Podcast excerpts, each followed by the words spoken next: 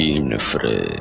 Prezentujemy zapis czatu głosowego, który odbył się 23 lutego 2013 roku w pokoju portalu Infra w serwisie speakeria.pl. Tym razem naszym gościem był Aleksander Dejew, współczesny szaman, który poruszył m.in. tematykę kanibalizmu energetycznego i wielu kontrowersyjnych spraw z zakresu ezoteryki i duchowości. Zgodnie z sugestią Aleksandra, pytania przekazywane były na czacie tylko w formie tekstowej, zaś na głos były odczytywane przez moderatorów. Z zapisu czatu usunięto wypowiedzi nieistotne oraz momenty ciszy. To witam wszystkich w takim razie. E, mówi Michał Kuśnierz, serwis e, infra www.infra.org.pl Dzisiaj na naszym czacie gościmy e, bardzo interesującego gościa, pana Aleksandra Dejewa, który, no właśnie, tutaj mm, panie Aleksandrze bym miał od razu do pana pytanie w zasadzie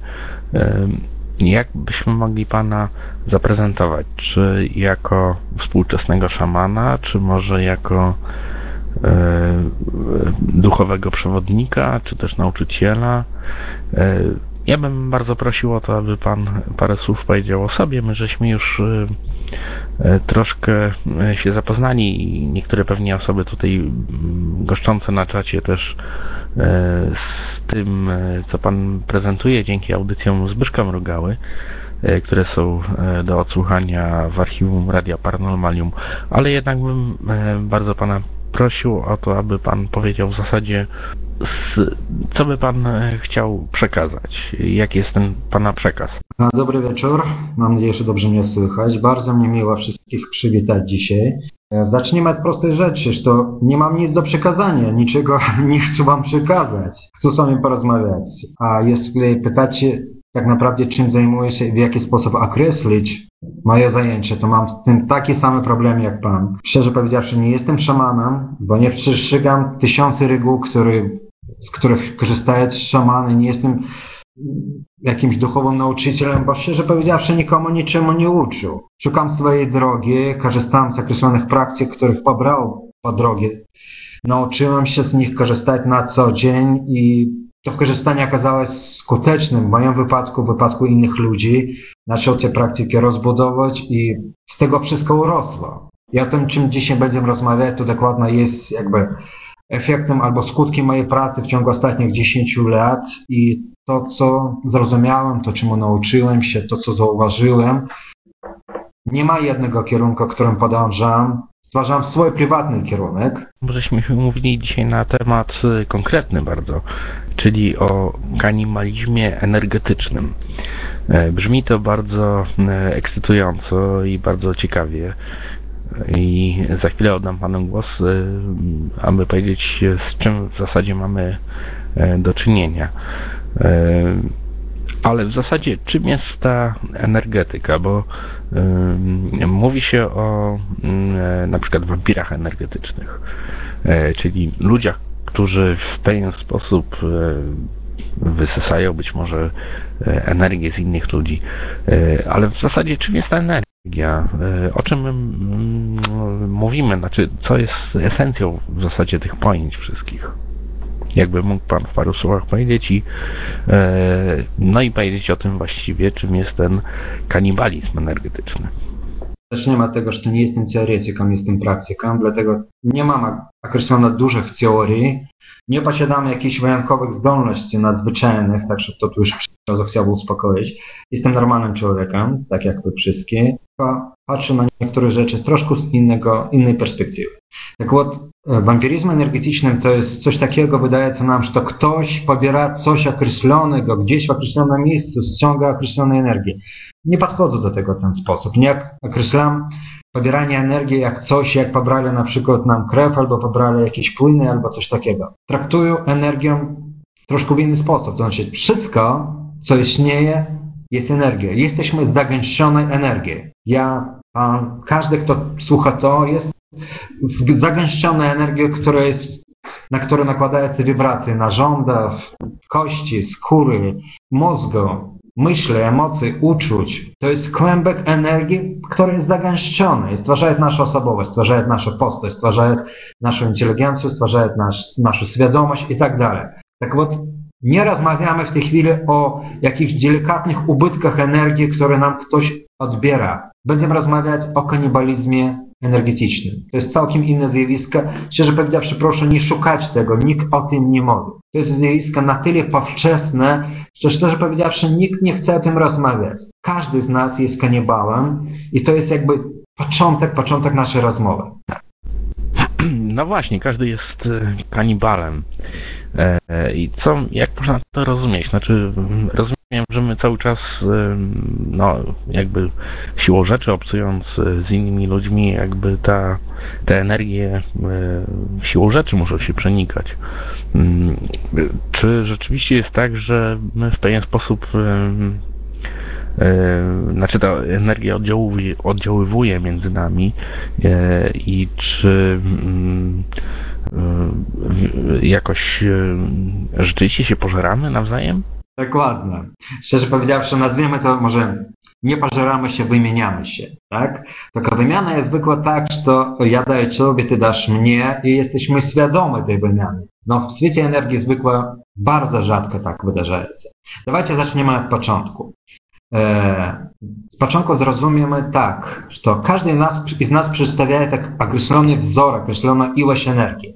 Ten wzór energetyczny powstaje z pięciu dokładnych elementów, wzorców, pięć żywiołów. Rozdzielam tę energię tak, jak ją rozdzielali tysiące, tysiące lat temu. Pięć podstawowych żywiołów, którym każdy można jakby stworzyć swoje zrozumienie. To jest ogólno przyjęty sposoby rozdzielenia określonych jakości energii. To jest ziemia, to jest woda, to jest ogień, to jest powietrze, to jest przestrzeń. Każdy z nas jest określonym zbiorem tych pięciu żywiołów. Jest u każdego człowieka określony żywioł dominujący, który nazywa się głównym żywiołem naszej duszy. To jest jakby nasz rdzeń, to jest nasza wizytówka, to jest nasz sposób życia. I jest drugi żywioł, boczny taki, które nazywa się siły życiowe. To jest forma przejawienia się. W jaki sposób przejawiamy się? Na zewnątrz. To znaczy główny żywioł to jest nasz rdzeń, to jest nasz środek, to nasz świat wewnętrzny. Siła życiowa to jest forma przejawienia się na zewnątrz. Komunikacja z ludźmi, sposobie życia, zachowanie i tak dalej, i tak dalej, i tak dalej. Szukanie pracy, znajomości, kontaktów. Te pięć żywiołów składają określony wzór. Tak вот, każdy człowiek w czasie swojego życia, kiedy rodzi się, przy wszystkim, zaczniemy od prostej rzeczy. Czy rodzimy się pełni? I tu okazuje się, że to nie rodzimy się od samego początku. To znaczy w czasie ciąży zaczynamy tracić określone żywioły. Każdy żywioł powiązany z określonymi stanami emocjonalnymi, z określoną świadomością, z określoną wibracją. Tak вот, jeśli ciąża była trudna, bolesna, były konflikty w rodzinie w czasie ciąży. Matka nie chciała dziecka, ojciec nie chciał dziecka. to dziecko w czasie porodu już ma braki żywiołowe. Teraz bym chciał porozmawiać o określonych takich rzeczach, które e, jakby pokazują, z czym powiązany każdy żywioł. Z czym powiązany? Z określoną świadomością, z określonym przejawieniem w naszym sposobie myślenia, w naszej mentalności. Każdy żywioł działa na różnych płaszczyznach. Z gruba można tę płaszczyznę określić jak płaszczyzna ciała, emocji, psychiki i energii. Tak вот, każdy żywioł przejawia się na różnych poziomach w określony sposób. Zaczniemy od najgrubszego żywioła, elementu ziemi. Tak вот, żywioł z ziemi powiązany przede wszystkim z naszą witalnością, siłą, odpornością, to jest na poziomie fizycznym. Na poziomie emocjonalnym, energetycznym, to jest stabilność, pewność, spokój, panowanie nad sobą. Tak? Na poziomie naszej, naszego umysłu, na poziomie naszej duchowości, to jest taka cecha jak mądrość, świadomość, wytrwałość. Tak вот, każdy żywioł jakby ma swoje określone przejawienie. Tak вот, kiedy w naszym życiu powstają problemy, jeśli tracimy określone żywioły w czasie ciąży, radzimy się już z określonymi brakami i u tych, te braki widać u dzieci, które urodzili się. Jest to zmiany fizyczne, bo jeśli na przykład tracimy żywioł z ziemi, w czasie ciąży albo w czasie noszenia tego dziecka, porodu, to widzimy dziecko z razem jawnymi deformacjami na poziomie ciała. Brak mu siły, dziecko rodzi się słabe, jest bardzo mała, słaba odporność. Jeśli na przykład był utracony element wody, to rodzi się dziecko z problemami przemiany materii, przemiany, e, z, problemy z krążeniem, z problemy z oddawaniem moczu i tak dalej. Jeśli rodzi się na przykład dziecko z problemami prostu traciłeś element ognia w czasie ciąży, to rodzisko dziecko bardzo anemiczne. bardzo słabo rozwijające, bardzo powolne, powolno osiągające określone jakości, właściwości, dorastania i tak dalej, i tak dalej. To znaczy możemy utracić elementy z różnych powodów, nawet już w samej ciąży. I wtedy, kiedy rodzimy się, rodzimy się z określonymi brakami. Tak od uświadomienia tego, że dzieci nasze przychodzą z określonymi brakami, które muszą być uzupełnione ciągu dorastania, w procesie dorastania. Nawet jak dziecko urodziło się całkiem normalne, zrównoważone, to proces dorastania jest bardzo trudnym i skomplikowanym. Czasami nie zawsze tak jest że w czasie dorastania tracimy. Jeśli na przykład wychowaliśmy w bardzo trudnej rodzinie, w trudnych warunkach, to znaczy było bardzo duże napięcie psychiczne, emocjonalne w rodzinie, kłótnie, ojciec alkoholek albo matka alkoholek i cały czas był brak pieniędzy, brak poczucia bezpieczeństwa, dziecko było bite, dziecko było poniżane, to to dziecko w czasie tego dorastania, okresu dorastania traci tu pewność i siłę, ten element ziemi. Jeśli dziecko wyrosło w rodzinie, w którym e, nie było uczuć, nie było emocji, nie było przywiązania, rodzice nie okazywali miłości, to dziecko w czasie dorastania wyrośnie i straci element wody. To jest poczucie wygody, poczucie komfortu w życiu, poczucie emocjonalności. Tak? Dziecko wychowało się w rodzinie, w której nikt nie czytał, nikt nie interesował się nowym doświadczeniami, książkami, komputerami. Nie chodziło do filmów, do kin, nie oglądał filmy i tak dalej. To znaczy żyli bardzo zamkniętym, prostym życiem. To dziecko straci element powietrza, bo powietrze to jest doświadczenie, poznanie, otwartość. Jeśli w życiu na przykład rodziny nie było jakichś uduchowionych rzeczy, nie było otwartości na nowe doświadczenia, na świat, na wydarzenia w świecie, na otwartości na jakieś piękne, wspaniałe rzeczy. Dziecko urodzi się bez, albo wyrośnie bez elementu przestrzeni i tak dalej. To znaczy każdy z nas dorastaje, traci określone elementy. I kiedy kończy się na przykład wiek dorastania i na przykład kończymy szkołę, każdy z nas wychodzi w świat z określonymi brakami. Jest nieuformowany. Bardzo mało ludzi, którzy kończą określony okres dorastania, to pełny. To jest ludzie, rzadkość, ogromna rzadkość. To jest człowiek uformowany i ukształtowany. To jest człowiek spełniony. To jest człowiek, który jest zdrowy fizycznie, psychicznie, emocjonalny, energetyczny. Szczerze powiedziawszy, to jest ogromna rzadkość spotkania takich ludzi. Większość z nas rodzi się z określonymi brakami. To jest rodzice dorastają i wstępując w wiek e, dojrzałości z określoną ogromną ilością braków na różnych poziomach. Na poziomie fizycznym, na poziomie energetycznym, na poziomie umysłowym i te braki powodują, że czujemy się niedowartościowane. Czujemy się, że czegoś nam brakuje. Nie możemy być naprawdę pełny, szczęśliwy i zadowolony. No właśnie, ja tutaj już e, troszkę wybiegając e, naprzód, bo podejrzewam, że słuchacze, e, uczestniczy czatu też byli słuchaczami Pana audycji i tutaj kolejny raz pytanie, pada pytanie o to, mm, jak można rozpoznać swojego anioła bo o tym Pan mówił w swoich audycjach.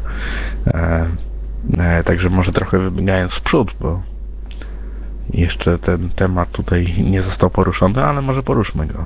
No, przede wszystkim zaczęliśmy rozmawiać o kanibalizmie, a nie aniołach, dlatego chciałbym skończyć o tym kanibalizmie. Na początku chciałbym powiedzieć, że kanibalizm powstaje z prostej, prostej naszej przyczyny, z poczucia głodu. Tak вот, jeśli wychodzimy w świat i mamy ogromne, ogromne braki w określonych elementach, określonych żywiołach, określonych energii, to jedyne rzeczy, które próbuję zrobić, to próbuję te braki uzupełnić. Brak określonych energii, brak określonej równowagi powoduje, że cały czas tę równowagę wewnętrzną próbuję uzyskać. Tak вот, jeśli brakuje nam elementów ziemi, to w większości wypadkach próbuję ten element uzyskać. Zwykle uzyskuję te elementy w kontaktach z innymi ludźmi. Prosty przykład. Dziewczyna wychodzi z domu, w którym żyła bardzo niepewna, była niesamodzielna, nie, ten element ziemi u niej nie jest rozwinięty, ona ją gdzieś utraciła z powodu jakichś lęków, jakichś braku wychowania w określony sposób, tak? Ten element ziemi u niej jest bardzo mało rozwinięty. Co ona wtedy robi?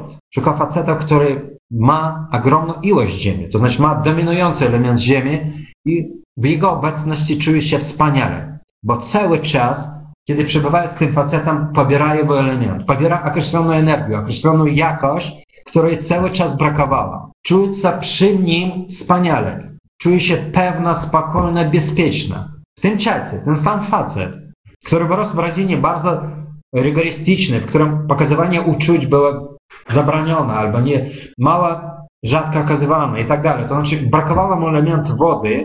W obecności tej kobiety, która ma tego na przykład elementu wody nadmiarze, czuje się siebie rozluźnione, spokojne, emocjonalnie zaspokojone. To znaczy jest cały czas tym momencie wymiana. E, no właśnie, bo tutaj e, e, Szukajek pyta mnie o różnicę właśnie między wampiryzmem energetycznym a kanibalizmem. W, w, krótkich słowach, jak rozumiem, można to wytłumaczyć. Kanibalizm to jest zaspokojenie podstawowych swoich właściwości, których nam brakuje do pełni, do równowagi. Wampiryzm to jest pobieranie określonej jakości energii w czasie, kiedy mamy problem, na przykład z określonym narządem, ten narząd nie funkcjonuje normalnie, czy to jest serce, czy to jest prostata, czy to jest nerki. Wtedy pobieramy od innego człowieka określoną jakość energii z tego samego narządu. Podłączamy sobie do jego energii i pobieramy czystą energię, zdrową energię do siebie. To jest wampiryzm. Podłączamy się do serca, pobieramy energię serca, kiedy mamy my problemy z sercem. Kiedy Robimy, mówimy o kanibalizmie, to kanibalizm to jest nie pod, pod, podłączenie do określonych narządów, to pod, podłączenie do określonych jakości, wzmacniania naszego stanu psychicznego, emocjonalnego, chęć uzyskania pełni, wypełnienie się. E, ja tutaj chciałbym przekazać pytanie od e, czatującej Persefony 666. Przy okazji chciałbym ją pozdrowić bardzo serdecznie. Pytanie następujące. W jaki sposób mogę dowiedzieć się, że ja jestem wampirem, a jeżeli jestem, czy mogę przestać nim być, obronić się przed tym i nie zabierać energii innym? Dobre pytanie. Przede wszystkim wampirami yy, rzadko ktoś z nas była. Nie jest to powszechne zjawisko. Czy spotykane niewczesno? No kanibałem jesteśmy wszyscy. Każdy z nas pobiera energię z określonych, z najbliższych osób, z rodziców, z partnerów. Każdy z nas wyrównuje swoje samopoczucie, swoją energię codziennie. I tutaj jest prosta rzecz. To e, пока nie zrozumiemy, że to cały czas uzupełniamy brakującej energii kosztem innej osoby. A powiem dlaczego, powiem, dlaczego to jest problem. Wydawałoby, że to jest tak normalne. Wygląda to, że to jest uzupełnienie.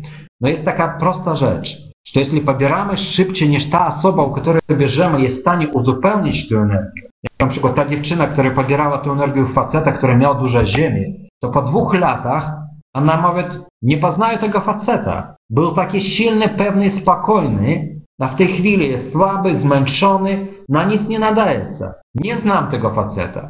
Czego tak dzieje się? Bo zjadła całą mu ziemię. Kiedy go zjadła, przestał być dla niej atrakcyjny. Przestał jej smakować. I co ona wtedy zrobi? Jeśli w tym czasie nie nauczyła się uzupełniać ziemię samoczynna, to jedyne co zrobi, będzie szukała następnego faceta, u którego będzie ponownie nadmiar ziemi. I ponownie będzie jego jadła i czuła się przy nim wspaniale, poka cała ziemia nie będzie zjedzona. To nie chodzi tylko o kobiety i facety. Chodzi tak, że tej relacji jedzenia powstaje w każdym związku. W większości wypadkach poczucia zakochania albo poczucia wspaniałych, wspólnych spędzonych chwil opartych na uzupełnieniu brakujących nam żywiołów. Dlatego kanibalizm odróżnia się od wampiryzmu. To jest napisane, co to jest element ziemi. To jest określona energia z określoną jakością, która nazywa się w ten sposób, bo ona przekazuje określone wibracje, które możemy najbardziej jakby połączyć elementem Ziemi. To jest poczucie siły, pewności, spokoju, stabilności, poczucie bezpieczeństwa.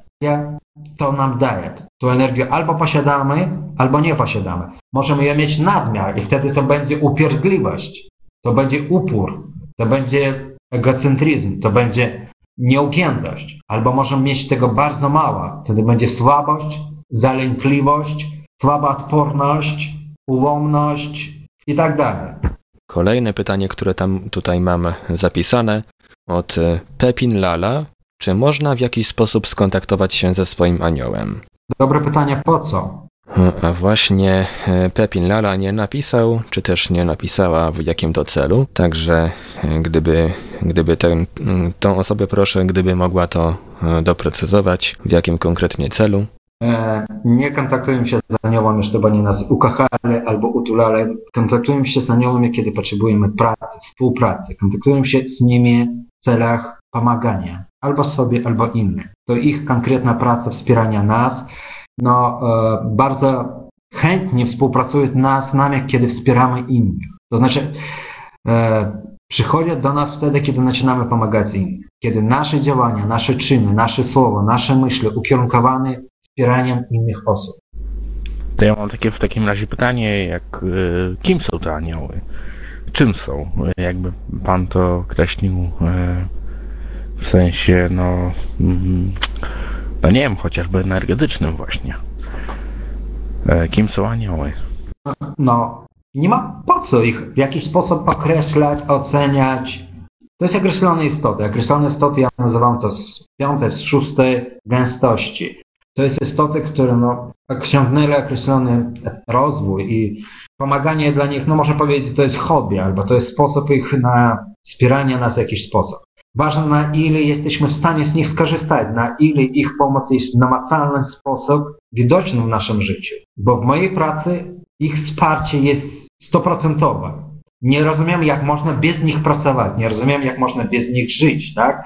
Nie zastanawiam się, nie pytam ich o imiona, nie nazywam ich takimiś pięknymi imionami. Liczy się tylko skutek, efekt pracy, który wykonuję wspólnie. W większości wypadkach moja praca polega na tym, że proszę ich o wsparcie dla określonej istoty, osoby, która sama nie jest w stanie o to poprosić. Albo nie wie jak, albo nie umie to robić. Tutaj pytanie od użytkownika Error Nickname. Skąd wzięła się ta wiedza? Na jakiej podstawie tą wiedzę pan zdobył?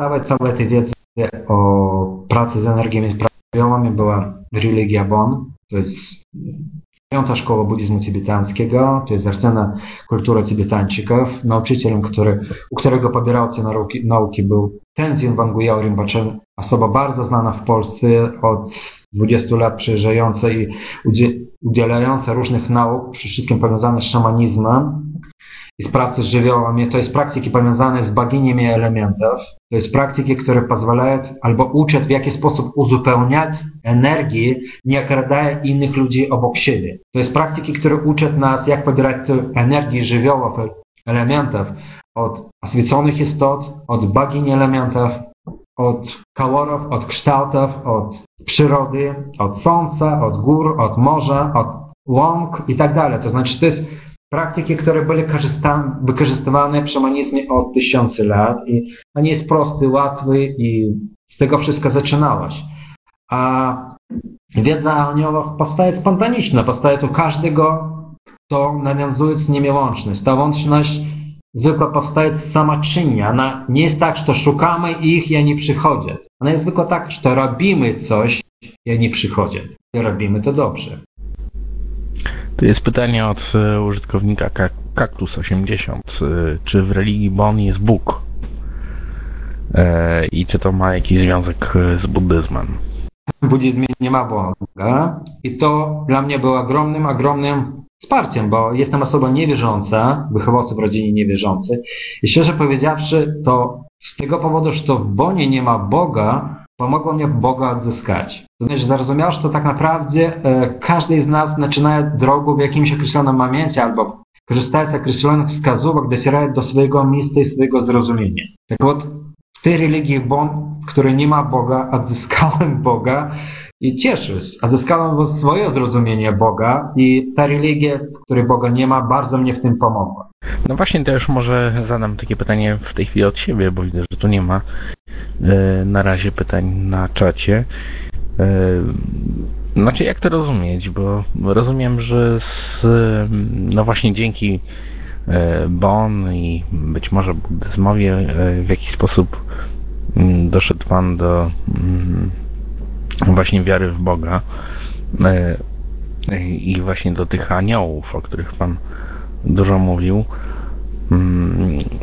Ale jak to, znaczy w zasadzie jak to wygląda według Pana? Jak, jak, jaki jest Pana mm, światopogląd właśnie taki mm, e, religijny bym powiedział? E, jak wygląda ten, ta cała przestrzeń duchowa? Najfajniejsze wszystkim tym, że to nie ma światopogląda religijnego i w tym jestem całkowicie wolny. Jestem osoba niewierząca. Każdy raz to podkreślam. Jestem osoba doświadczająca Boga. Nie stwarzam reguły zasady. Nie opieram się na, na niejednej z nich. Po prostu doświadczam Boga w swoim życiu. Doświadczam Go w czasie swojej pracy z ludźmi. Opieram swoją pracę na wsparcie Boga w czasie wykonania mojej pracy. Nie ma tutaj dialogi, nie ma zasad, nie ma reguł. Anioł jest jednym z przejawień Boga. To jest pośrednikiem między nami i Bogiem. To jest istoty, które pozwalają nam odnaleźć drogę do Boga. Nie jest anioły celem poszukiwania. Anioły nas prowadzić do celu. Tym celem jest kontakt z Bogiem. Cała moja praca powiązana z duszą. Nie da się pracować z duszą bez zrozumienia Boga. Nie da się pracować z duszą bez korzystania z pomocy Boga. Nie ma tutaj dialogi. Ja tutaj dostałem pytanie, a właściwie kilka pytań od użytkownika ekologiczny i właściwie nie za bardzo wiem od którego zacząć. Może przeczytamy e, wszystko, co ten użytkownik mi tu przesłał. Moje pytanie dotyczy tego, czy można zmienić swoje przeznaczenie, a jeśli można, to w jaki sposób. A także, czy jest coś takiego jak dobra i zła karma i czy przenoszenie i czy istnieje przenoszenie kary za popełnienie za popełnione uczynki w poprzednionym wcieleniu? To jest proste pytanie. To jest pytanie w każdym podręczniku buddyzmu jest można przeczytać, że to jest negatywna karma, pozytywna, neutralna. Warunki, w których ta karma wypalaється i te warunki muszą być spełnione, żeby ta karma wypaliła się. Stwarzamy ich. Tak samo jak stwarzamy warunki, żeby zaczęła wypalać pozytywna karma. Na pewno spłacamy długi karmiczne z poprzednich żywotów. Każdy, kto pracuje z ludźmi, terapeutów wie, ile ciągnie cała gona z poprzednich żywotów, które przeszkadzają nam normalnie sposób pracować. Prosty przykład. Rysowałem z faceta, miał ból w łokciu. Chodził od lekarza do lekarza, nikt nie mógł mu niczego powiedzieć, dlaczego mu boli łokcie. Znaczy ból w określonym momencie jego życia, miałem 20 z czymś lat, ja tego momentu zacząłem boleć łokieć. Dwa, trzy lata chodził od lekarza do lekarza, nie znalazli niczego, a ból był ogromny, silny. Paka nie popatrzyłem na jego przeszłość, bo przyszedł do mnie, albo nie przyszedł, bo nie spotykałem się, zadzwonił. Potem jego przeszłość, okazało się, że w poprzednim żywocie po prostu w tym samym roku życia odcięło ręku. Ten ból zaczął się w tym momencie, kiedy on w poprzednim żywocie stracił ręku. To nie jest kara. No coś przeszło, ten lęk, ból, przerażenie, przeszedł do następnego żywota. I tak dalej. No takie rzeczy jest na co dzień. Każdy z nas ma ogromną ilość agonów, których ciągnie z poprzednich żywotów. To jest zobowiązanie, to jest różne wydarzenia, różne lęki, różne urojenia, które mamy. Czy byłem zabity, czy byłem spalony, czy byłem uduszony, czy byłem zgwałcony, czy sam gwałcił, duszył i molestował itd. Tak to wszystko zostawia ślad. Jesteśmy sklepkiem wszystkich poprzednich żywotów. Jesteśmy mozaiką, w którym każdy kawałek jest częścią naszego poprzedniego żywota. Mam tutaj zapisane takie pytanie, które pojawiło się na początku dzisiejszego spotkania. Pytanie od użytkownika Pepin Lala. Co pan sądzi o opętaniach? Powiedziawszy, nie wiem, co o nich można sądzić. Opętania są do życia. Coś, co wiele osób doświadcza i większość z nich jest świadoma, no niektóre nie świadome. Do momentu, пока nasza psychika jest odporna, to nawet jeśli jesteśmy opętani, to znaczy nie mówię o opętaniach demonicznych, które tak naprawdę rozreklamował Hollywood, które jest jednym ułamkiem, jednej setnej albo jednej tysięcznej części wszystkich opętań. Zwykłe opętania to jest normalna rzecz, kiedy istoty nieżyjące, które nie odeszły z naszego poziomu, przybywają w naszym ciele, wchodzą w nasze ciała z różnych powodów. Z różnych powodów. I przebywają w naszym ciele cały czas, płaszczyźnie naszego ciała, korzystają z naszej energii i jeśli mamy słabą odporność psychiczną, zaczynają stopniowo na nas wpływać. Zaczynają zmieniać nasze zachowania, nasze priorytety życiowe, nasze emocje, nasze uczucia, zaczynają wkładać swoje, swoje poglądy. Mało tego, kiedy jesteśmy opętani, to czujemy cały czas idzie walka pomiędzy naszej świadomości, naszej osobowości, z tymi osobowościami nieświadomości tych istot, które w nas jest. Ja nazywam to pytanie bytowe. To jest pytanie, które jest na co dzień. Wiele ludzi żyje z tym wiele, wiele lat. No właśnie, bo pytanie od siebie zadam. Kolejny pan raz y, wspomina o poziomach. Rozumiem, że są to poziomy gęstości, bo e, tak to wydedukowałem z mm, poprzednich e, pana wypowiedzi, ale też z naszej rozmowy prywatnej, kiedy na przykład mówił pan o e, strażnikach. Co pan ewentualnie mm, pojmuje pod właśnie tym pojęciem strażników? W zależności w której sytuacji, w zależności o jakich strażnikach mówimy. Jeśli wykonujemy jakieś praktyki powiązane przykład z buddyzmem, tam dostarcie od istot, z którymi współpracujemy, jeśli nawiązujemy tę łączność, dostają ten przekaz, dostają ten lunk pozwolenia na praktykowanie, to wtedy jesteśmy pod opieką określonych istot, na których praktykujemy i medytujemy. Tak? To określone strażniki powiązane z buddyzmem. Jeśli rozmawiamy o normalne życie, to tym wsparciem jest nasza anioła, to nie jest naszym strażnikiem i chronią nas wtedy, kiedy mamy określone cele i misje do wykonania, określone m, czyny, które musimy wykonać w tym świecie. I wspierają nas do momentu wykonywania tego. Prowadzą nas kiedy mamy coś do realizacji, kiedy nasze czyny muszą komuś służyć, kiedy muszę coś zmienić w tym życiu. A te poziomy gęstości, jakby Pan je określił, co to jest w zasadzie? Szczerze powiedziawszy, nie mam zielonego pojęcia. e, to te, które nie odchodzą z tego świata, to jest jakby istoty, które przebywają w czwartej gęstości, to jest nazywam astrałem. To jest istoty, które e, długi czas przebywają e, pomiędzy tym miejscem, które muszę trafić i tym miejscem, z którego wyszli, do którego już nie mogły trafić. To znaczy wyszli z swojego ciała, stracili część siebie, stracili taką formę cielesną. Zostało wiele, wiele innych form, w których mogą przebywać i w zależności w której z nich przebywają, to mm, przebywają na jednej z warstw czwartej gęstości. Uważam, że to miejsce, do którego musi każdy z nas trafić, to jest miejsce, które w buddyzmie określa bardzo, to jest stan pomiędzy między śmiercią i następnymi urodzinami, to jest stan, który, albo płaszczyzna tego, to jest piąta gęstość. Tak od, jeśli nie trafiamy na tą piątą gęstość, nie trafiliśmy od razu tam, to przebywamy w czwartej, tak? I z tej czwartej gęstości łatwo możemy komunikować się z trzeciej. Dlatego te wszystkie pytania polegają na tym, że czwarta gęstość i trzecia gęstość w tej chwili bardzo mocno połączone. Dlatego ilość opętań w tej chwili w świecie wzrosła dziesięciokrotnie, bo te Światy nakładają się. Ta czwarta i trzecia gęstość zaczynają przenikаться. Dlatego ten świat ludzi nieżyjących z ogromną łatwością w tej chwili wchodzi do naszego świata. I ilość ludzi opętanych będzie z roku na rok rosła. Ilość egzorcystów, którzy będą wykonywali ten zawód, co roku będzie dziesięciokrotnie wyrastała, bo zapotrzebowanie na to już jest ogromne.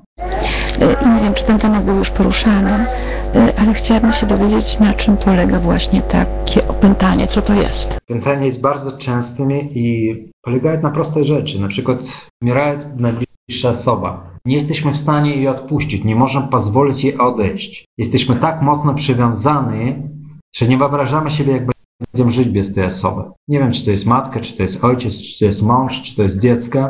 I w momencie, w którym ta osoba umiera i chce odejść, nie pozwalamy jej na to. Wciągamy ją w siebie. Wciągamy jej duszę, wciągamy jej osobowość, jej świadomość. I w tej chwili w naszym ciele jest dwie osoby. Nie odczuwamy to w jakiś sposób, tylko czujemy, że coś w naszym życiu zmieniło się tego momentu. I taka jest prosta rzecz, to na przykład jeśli ta osoba umarła na jakąś ciężką chorobę, na przykład na jakieś zmiany nowotworowe, to po jakimś czasu na 100% będzie mieli to samo. Znaczy, ten wzorzec energetyczny choroby, na przykład czasia pętanie, zostający. Jeśli na przykład wchodzi w nas dusza człowieka, który był narkomanem, to za jakiś czas też będzie czuli ciągoty, będzie mieli potrzebę. Jeśli wchodzi w nas dusza alkoholika albo osoba na przykład, która miała jakieś różne, różne zbaczenia i tak dalej, to zaczyna też u nas to zmieniać, zmieniać nasze poglądy na życie i tak dalej. To znaczy, opętanie czasami sami stwarzamy, wciągają jakieś określone istoty, no czasami po prostu te istoty gwałtowne wchodzą w nas, na przykład czasy zabiegów chirurgicznych. Bardzo często to jest szpitale, kiedy jesteśmy pod narkozą. Czasy e, mocnego alkoholnego zatrucia na przykład, kiedy bardzo jest silna impreza i bardzo dużo ludzi kończy w tym czasie. Czasy, kiedy Osoby zażywają jakieś mocne narkotyki, jakieś mocne proki, które też powodują, że człowiek traci swoją przytomność. W tym momencie po prostu jesteśmy bezradni. Te istoty wchodzą w nas i później zostają w nas. Nie jest tak, że to wchodzi w nas tylko jedna osoba. Czasami jest 10, 15, czasami 20. W psychiatrii to nazywaється wieloraка osobowość, kiedy u człowieka zaczynają wychodzić określone istoty, które w nim jest, zaczynają przy, przychodzić do głosu, zaczynają brać udział w realnym życiu. To jest rzadkość. No czasami tak bywa. E, tutaj mamy pytanie od użytkowniczki Śniegowa. Moje pytanie brzmi, co pan sądzi o dziedzicznej winie? E, szczerze powiedziawszy, e, nie bardzo to akceptuję, nie bardzo to rozumiem dziedziczną winą, bo mam tyle win, które zbieramy w tym życiu z różnych powodów. Nie trzeba zbierać dodatkowych win. To znaczy, jeśli jest karmiczne jakieś ślady, które w jakiś sposób na przykład e, zmuszają nas do określonego zachowania, na przykład braliśmy jakieś zobowiązania ślubowania, na przykład nie, nie uprawiać seksu, albo żyć w biedzie i tak dalej, i tak dalej. To określone ślubowania, które były nałożone w określonych bardzo silnych stanach emocjonalnych, które kierują nami długie, długie żywoty. Znaczy czasami określone e, ślubowania, które nakładali na siebie 10, 15, 20 żywotów mają ogromny wpływ nadal. I kiedy łamiemy to ślubowanie, wzmacniają w nas ogromne poczucie winy. Nie możemy sobie z tym poradzić. To znaczy, póki ktoś nie wróci do tego żywota, w którym te ślubowania brali w czasie regresu, w czasie hipnozy, nie od wycofa to, nie zamknie ten rozdział, to do tej pory długi czas będzie odczuwali poczucie winy za łamanie tych zobowiązań. Tutaj dwa pytania od Samantha Black. Czy jeśli, czy jeśli chodzi o szamanizm, to zajmuje się pan tylko bon, czy jeszcze czymś? I drugie pytanie, czy jest pan bonpo?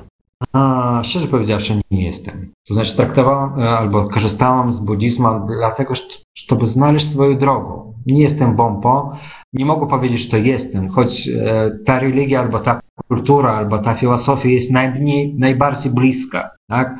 Bo to jest jedyna kultura i filozofia, która w otwarty sposób rozmawia o duszy, która uczy pracy z duszą. Jest tam ogromna ilość praktyk, które pozwalają nam pracować ze swoją duszą, karmić ją, uzupełniać określone braki, określone energii. Nigdzie, nie w jednej innej kulturze tyle praktyk, praktycznych, konkretnych, prostych, stoprocentowo pewnych i bezpiecznych. Nigdzie więcej tego nie można znaleźć. Jestem ogromnie wdzięczny, że w moim życiu zaistniał BON z możliwością uzyskania tych nauk, zrozumienia świadomości pracy, konkretnej pracy, którą każdy może wykonać dla siebie i dla swojej duszy. Pytanie od użytkowniczki Tisa. W jaki sposób wchodzi w nas dusza narkomana czy alkoholika? Bardzo prosty bo narkomany szukają tych, kto próbuje nowych prochów, nowych doświadczeń. A alkoholik szukają kogoś, kto bardzo lubi wypić i wzmacnia i czeka tylko na chwilę, kiedy upijemy się na ubój, kiedy nie będzie już nic kojarzyć, kiedy będzie nieprzytomny całkowicie. Wtedy może zrobić z nami co chce.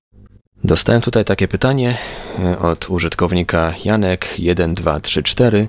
Widzę, że już zwiał z naszego czata, ale, e, ale przekażę to, co on napisał. Domyślam się, że gość jest od wam buddyzmu, a tam jest jakoś tak, że cały czas dostajemy szansę z każdym odrodzeniem, szansę na poprawę żywota, coś w ten deseń, czy tak? Nie, nie tak. Dostajemy tu szansę każdego dnia, tak? Czy skorzystamy z tej szansy. Każdy dzień możemy zmienić swoje życie. Każdy dzień możemy... Nawet ta dzisiejsza rozmowa to jest próba coś zmienić. Próba w jakiś sposób dać większą świadomość, żeby wyjść poza, poza granicy. To daje nam nowe życie, nową szansę, nową wolność, nowe zrozumienie. A tutaj e, dosyć interesujące pytanie od e, Arka, e, naszego kolegi, czy mm, czy mamy możliwość stworzenia e, już sekunda, bo mi tutaj to uciekło czy możemy sobie st e, sami stworzyć energetycznego sobowtóra e, lub golema i czy może on rozpocząć niezależne od naszej woli życie w cudzysłowie? A po co? Tysiąc pytań, których można zadać, które tak naprawdę jest czystej zabawy. Teoretycznie wszystko jest możliwe, tylko w jakim celu? Bo jeśli rozmawiamy na przykład o tym samym buddhizmie, na przykład był taki nauczyciel jak Karmapa poprzednio. Tak вот, on stwarzał swoje sobowtóry, żeby nauczać w tym samym miejscu różnych nauk. W różnych miejscach mógł stworzyć na przykład swoich 6-7 sobowtórów, które rozjeżdżali się i nauczali różnym naukam w tym samym czasie. To czemuś służyło. Jego poziom był na tyle wysoki, że mógł sobie na to pozwolić i zrealizować to. Miało sens. Po co stwarzać golema? No tak, ale z tego wynika, że to jest możliwe, tak? E, chociażby w tym e, wzniosłym celu, aby nauczać. E, czyli osoba wysoce energetycznie rozwinięta jest w stanie tworzyć swoje sobowtóry? osoba rozwinięta nie musi tego robić. To znaczy, muszą być jakieś określone warunki, które by zmusili je do stworzenia tego. Istota, istota rozwinięta może zrobić wiele, wiele różnych dziwnych rzeczy. Zalęknionej. Hmm. Czy wpływają na nasze obecne życie działania naszych przodków i w jakim stopniu? Po co tym przejmować? Powiedziawszy, uważam, że to na nasze życie wpływają nasze poprzednie działania, nasze poprzednie czyny. Jesteśmy odpowiedzialni za to, co robimy dzisiaj, bo to będzie wpływało na nasze następne życie. Nie wpływają na nas życie naszej matki, albo naszego ojca, albo naszego dziadka. To my To nasze czyny, które popełnili w poprzednim, poprzednim i poprzednim żywocie, dalej, dalej, dalej wpływają na nas, na to, co robili, w jaki sposób żyli. Bo to jest prosta rzecz, którą możemy popatrzeć na przykład, jest coś takiego, nazywa się to rozwój duchowy. To określony poziom, który osiągamy w tym życiu. To określona wibracja, którą da się zmierzyć. Tak вот, przychodzimy na świat, rodzimy się z tej wibracji, na której skończyliśmy poprzedni żywot. I w każdym żywocie jest tak samo. To znaczy startujemy z tego miejsca, na którym skończyliśmy żywot w poprzednim życiu, na tej płaszczyźnie.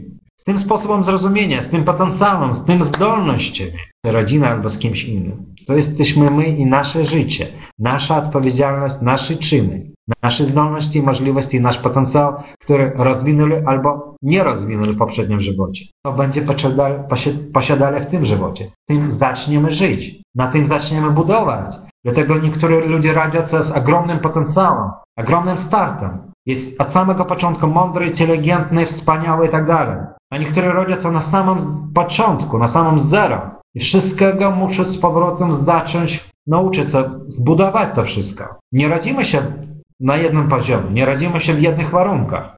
E, tak, no tutaj osoba zadająca pytanie, czyli zalękniona, napisała, że bardzo mi się podoba Pana wypowiedź.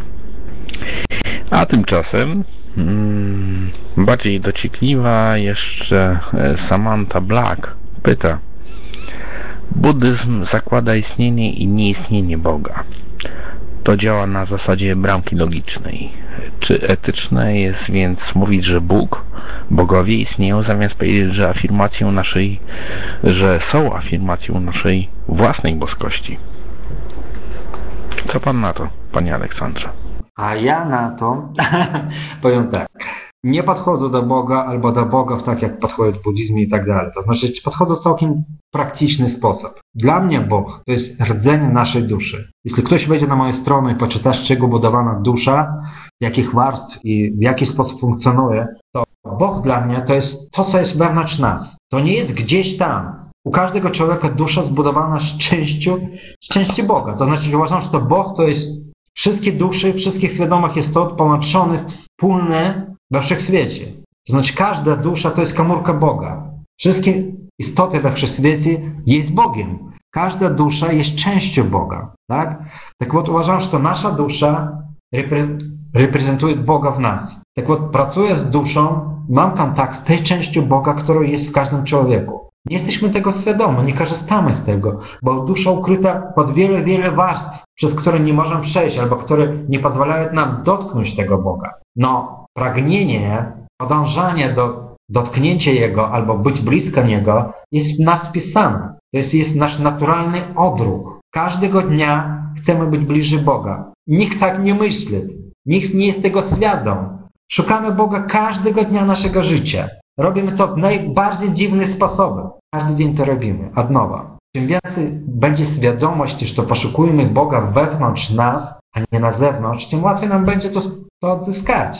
I tutaj właśnie od Samanty pojawiło się kolejne pytanie, no ale wciąż można nazwać, że Bóg jest nami, bóstwa są nami i my jesteśmy Bogiem. Istnieje medytacja podarowania, nie pamiętam nazwy dokładnie, i przy ofiarowaniu bóstwom Bon podarowuje się też sobie na równi z bóstwami. Sądzę, że to mądre. Co pan o tym sądzi? Na pewno to jest mądre, tylko ja z tego nie korzystam. Nie uważam, że to jesteśmy Bogiem. Uważam, że to Bóg jest rdzeniem naszej duszy. To jest tak, to wchodzimy na przykład w zimie, jesteśmy ciepło ubrani, mamy kurcze ubrania, na przykład futro jakieś. Później jest jeszcze jakiś sweter, później jakaś kaszula i tak dalej, podkaszulek. Tak вот, każda warstwa to nie jesteśmy my, to jest nasze ubrania. Pamiętacie, że Szrek mówią? że cebula ma warstwy, tak? Ogry mają warstwy i ludzie mają warstwy. Nasze dusze też mają warstwy. Tak od kiedy rzucamy kożuch albo futra, nie rzucamy siebie, rzucamy tylko część swojego ubrania. Tak od Bóg jest w środku nas, ukryty pod wielu, wielu ilości ubrań, warstw, poziomów, gęstości, wibracji, częstotliwości. I nasza cel wszystkich naszych żywotów, jak najbliżej podejść do Niego, dotknąć Go, być jak najbliżej Niego w każdym żywocie. Jest bardzo proste. Nie potrzebno do tego określonych praktyk. Panie Aleksandrze, ja tutaj od siebie zadam pytanie, a za chwilę tutaj od y, jednego z użytkowników.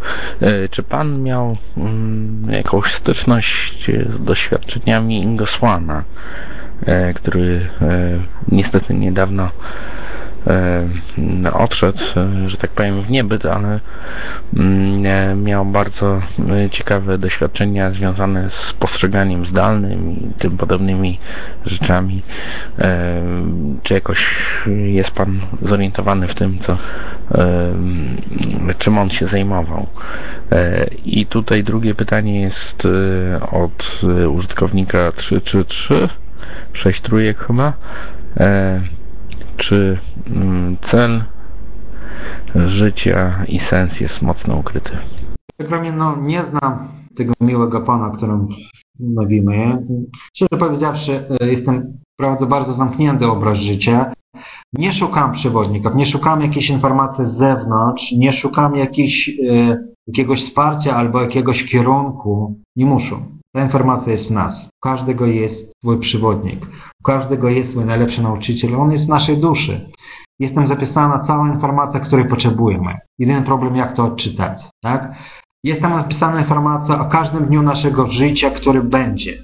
Każdy z nas może być jasnowicem dla siebie. Jest tam zapisane drogi, które możemy wybrać. W poprzedniej audycji mówiłem, że to jest coś takiego jak dziewięć dróg życia, przez które przechodzimy. To jak światy równoległe, który, z których tylko jeden jest zmaterializowany, w którym jesteśmy w tej chwili. W jakichś momentach jest skrzyżowanie, w którym popełniamy, wybieramy następną drogę, albo idziemy tej samej drogą.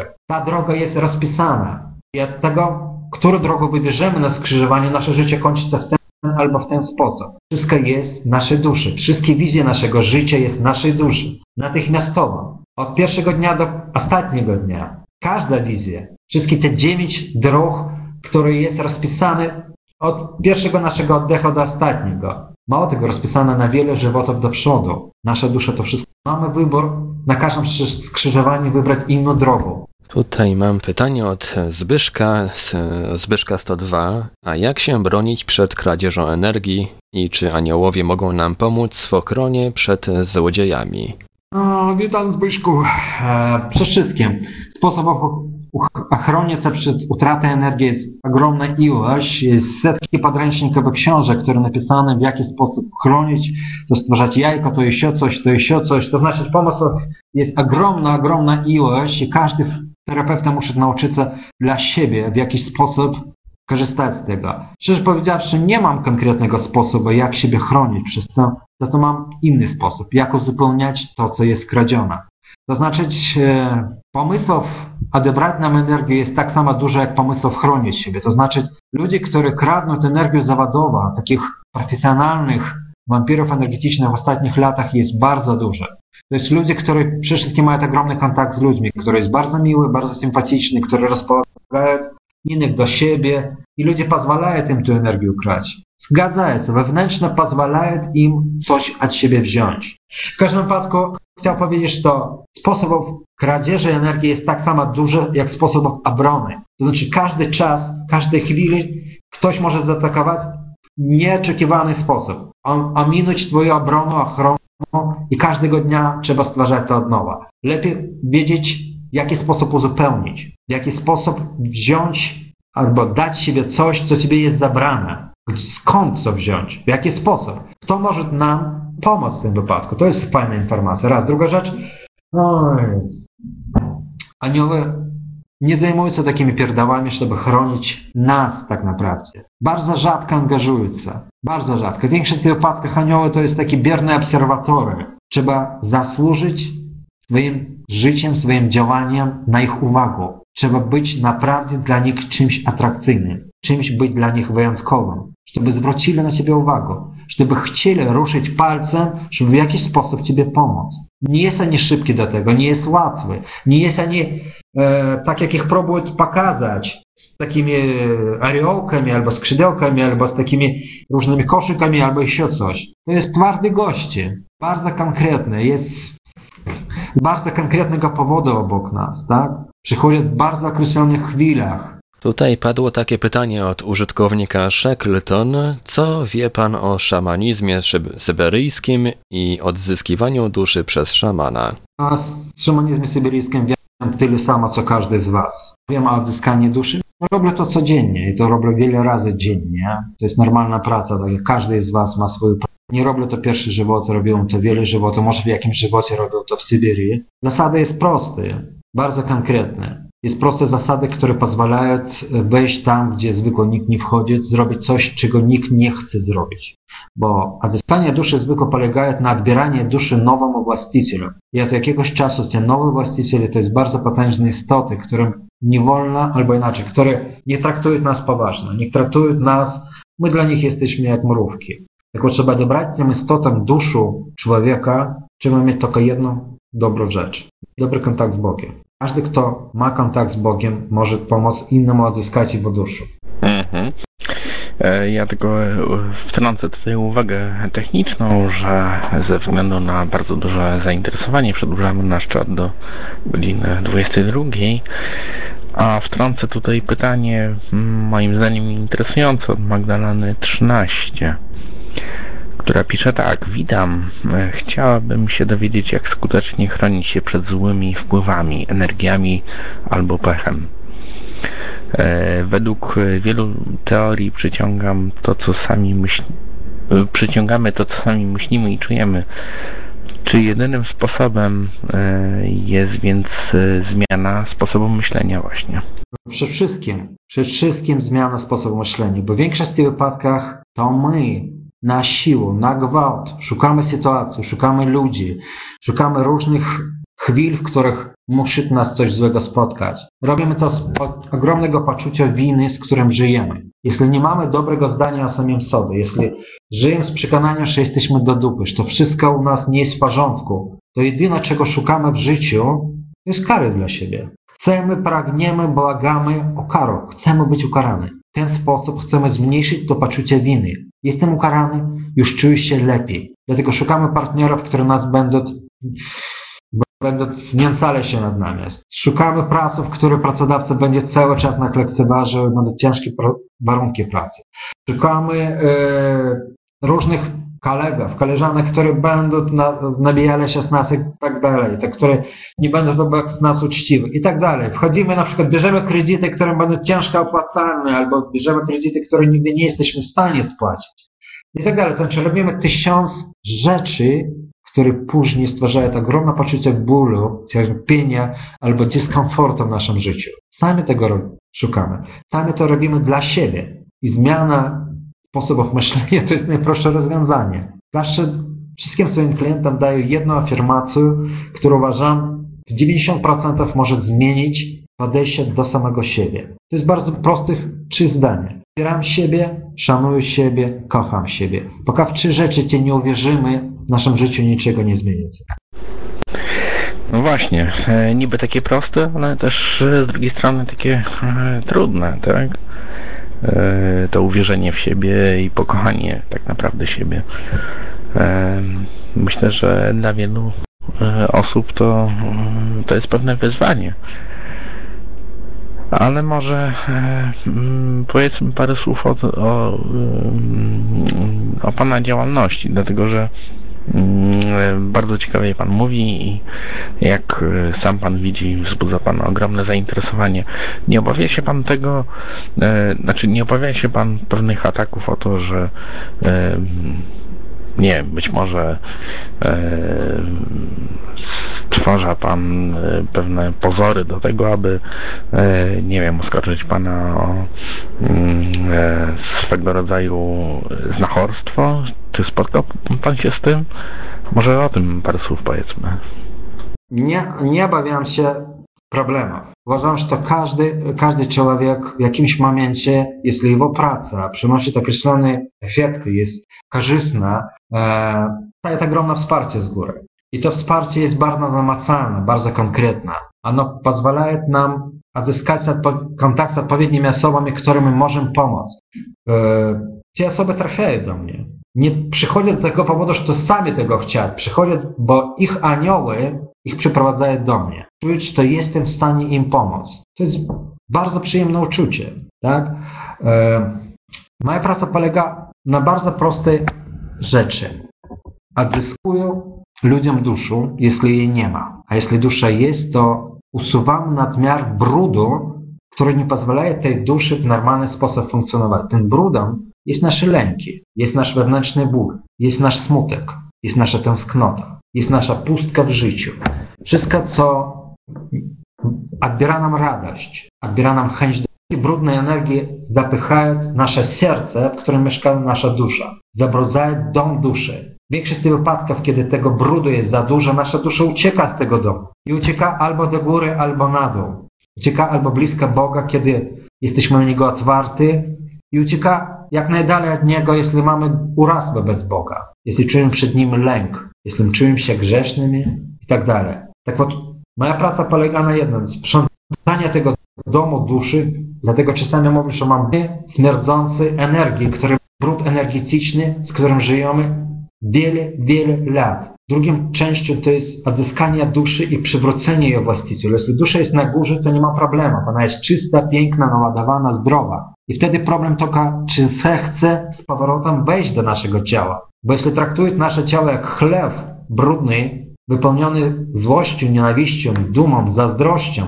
tymi brudnymi energiami, to nigdy nie wejdzie. I пока tam nie poczyścią, пока nie stworzą dla niej warunki, w które by ona mogła wejść, ona nie wejdzie. Jeśli dusza jest na dole, to jest już gorsza sprawa, bo wtedy dusza jest całkowita kradziona i całkowita wyczerpana. Jest ogromnie zabrudzona, bo ten obszar, w którym ona wtedy przybywa, jest bardzo destrukcyjny. Ja nazywam to ciężkie więzienie dla duszy. Tak вот, trzeba ją odzyskać z tego więzienia, wyciągnąć, wykupić, wykraść, wyrwać i dać jej jak najbliżej Boga i wtedy nazywam to spad dla duszy. Dusza dzięki Bogu odzyskała swoje właściwości, swojej jakości. Nabrała siły, energii, żywotności, witalności i wtedy, kiedy tak staje, to wtedy z powrotem sprowadzamy je do ludzi. Tutaj nagromadził mi się dosyć duży to z pytań. Nie wiem od którego zacząć, więc może wylosuję. Pytanie od użytkowniczki Eli. Czy można sprawdzić, czy ktoś żeruje na naszej energii i jak to zrobić? Na pewno. Szczerze powiedziawszy, niech trzeba to sprawdzać. Od razu widać różnicę. Każde działanie zaczyna być wyjątkowo męczące. Czynności, które w normalnej sytuacji powodowały, że czuliśmy, wykonywali bez specjalnego zastanawiania się, bez specjalnego problemu, w tej chwili zaczynają nas bardzo szybko wyczerpywać, męczyć. Albo inaczej, jeśli podłączenie jest do określonego narządu, to zaczynamy po prostu czuć dyskomfort w tym miejscu. Zaczynamy czuć, że tam jest zimno, że zaczyna nam to boleć. Bez przyczyny, bez powodu. W większości wypadków, na przykład, jeśli podłączają ktoś do czakry trzeciego oka albo do czakry korony, zaczynamy czuć, kurczę, natłok innych myśli. Zaczynamy, zaczynają nam boleć głowa, zaczynamy czuć osłabienie, brak zdolności koncentracji, zdolności myślenia. Te objawy jest namacalny, jawny. I czym większy problem ma człowiek, który pobiera u nas energię, bo to nie jest tylko pobieranie. To byłby mały problem, jakby było tylko pobieranie. To jest transfuzja, to jest wymiana cały czas. Ten człowiek bierze naszą energię czystą, zdrową, a daje nam energię brudną, negatywną. Tym jest problem, że to on nas zatruwa swojej energii, cały czas wymienia to i wtedy czujemy to. Tylko są ludzie, którzy karmią niektórych osób latami. Znam na przykład dzieci, które karmią swoich rodziców latami. Przyzwalają im na to. Znam rodziców, które karmią swoich dzieci latami. Też przyzwalają. Zgadzają się na to. Nieświadomie albo półświadomie. I to już jest inny problem. To jeśli cały czas ktoś będzie nam energię pobierać, to ten nasz narząd przestanie normalnie funkcjonować. Za rok, za dwa zacznie wysiadać. I kiedy narząd nas będzie już chory, to ten, kto pobiera tą energię, odłączy się. Bo już nie będzie co brać. Hmm, tutaj pytanie, które już padło, ale w troszeczkę zmienionej formie. Rysiek Infra troszeczkę je zmienił, także ja podam to, podam to pytanie w takiej postaci, w jakiej się pokazało pierwotnie. Od użytkownika 333333 podstawowe pytanie: dlaczego sens i cel życia jest tak mocno ukryty? Oczywiście odpowiedzi się pojawiają, ale ciągle jest problem z gwarancją prawidłowej odpowiedzi. Odpowiedź jest bardzo prosta. Nie ma prawidłowej odpowiedzi. Sens naszego życia to nie jest coś sztywnego. On zmienia się każdego dnia naszego życia. To nie jest określona kreska, którą muszę osiągnąć. To jest setki kresek, które muszę osiągnąć. I każda, e, każda następna otwiera następną. To znaczy, jak e, osiągamy jeden cel, powstaje następny. Nie ma jednego celu życia. Tak jak powiedziałem, głównym celem jest dotrzeć do Boga. Żeby dotrzeć do Niego, muszę pokonać tysiące, tysiące poprzednich celi, których, który jest obowiązkowy na naszej drogi. Każdy z nich jest ważny. Tak? Tak bo jest prosta rzecz, na przykład, tak jak celem jest prosto, na przykład zapinamy kaszulę, tak? Jest celem zapiąć całą kaszulę I jest jakieś 10 guzików, które po drodze muszę zapiąć. Jeśli jakiś aluminium albo krzywo zapniemy, nie osiągniemy celu, tak? Tak od każdy guzik to jakiś cel. Przez wszystkie cele muszę przejść, tak? Tak od świadomość tego, że to nie ma jednego celu. Albo inaczej, nie, nie jesteśmy świadomi końcowego celu. Możemy być świadomi go celu najbliższego, który nam w tej chwili wydaje się atrakcyjny. No za dwa tygodnie będzie inny cel. Będzie tak samo atrakcyjny i tak samo wspaniały. Tak вот, akceptacja braku celu jest po prostu droga. Po prostu idziemy. Tak вот, czy ta droga jest przyjemna? Czy to jest przyjemność podróżowania w określonym celu, w określonym kierunku? Ja uważam, że poszukiwanie Boga to jest najlepszy cel na świecie. Tylko normalnego Boga, prawdziwego. W większości wypadków, jak pracuję z ludźmi, to pokazuję im, że to bardzo często, kiedy ludzie mówią o tym, że to mają kontakt z Bogiem albo e, podążają tego kierunku, wtedy im pokazuję taką fajną rzecz na ile ich zrozumienie Boga jest prawdziwe. W większości wypadkach to zrozumienie jest w 3, w 5, w 10% prawdziwym. 95, 97, 90% to jest iluzja. I wtedy im tłumaczysz, że prawdziwe zrozumienie Boga powstaje tylko wtedy, kiedy to jest nasze prawdziwe poszukiwanie, autentyczne. Jeśli włożyliśmy w te poszukiwania wysiłek, wszystko, co wzięliśmy z zewnątrz, od rodziców, od szkoły, od książek, od filmów, od, nie wiem, od czegokolwiek, od nauczycieli, od jakichś przewodników, to wszystko nie jest nasze. To wszystko nie jest prawdziwe. Prawdziwa tylko nasza droga do Boga, który sami stworzyli. Mówię zawsze, że to jest 7 miliardów ludzi i 7 miliardów dróg do Boga, które Twoja. Moja droga nie pasuje do nikogo, ona jest moja. Dlatego ni z kim nie chcę dzielić tej drogi, bo nikt inny tej drogi nie oddaje Boga. To jest moja prywatna droga poszukiwania Boga.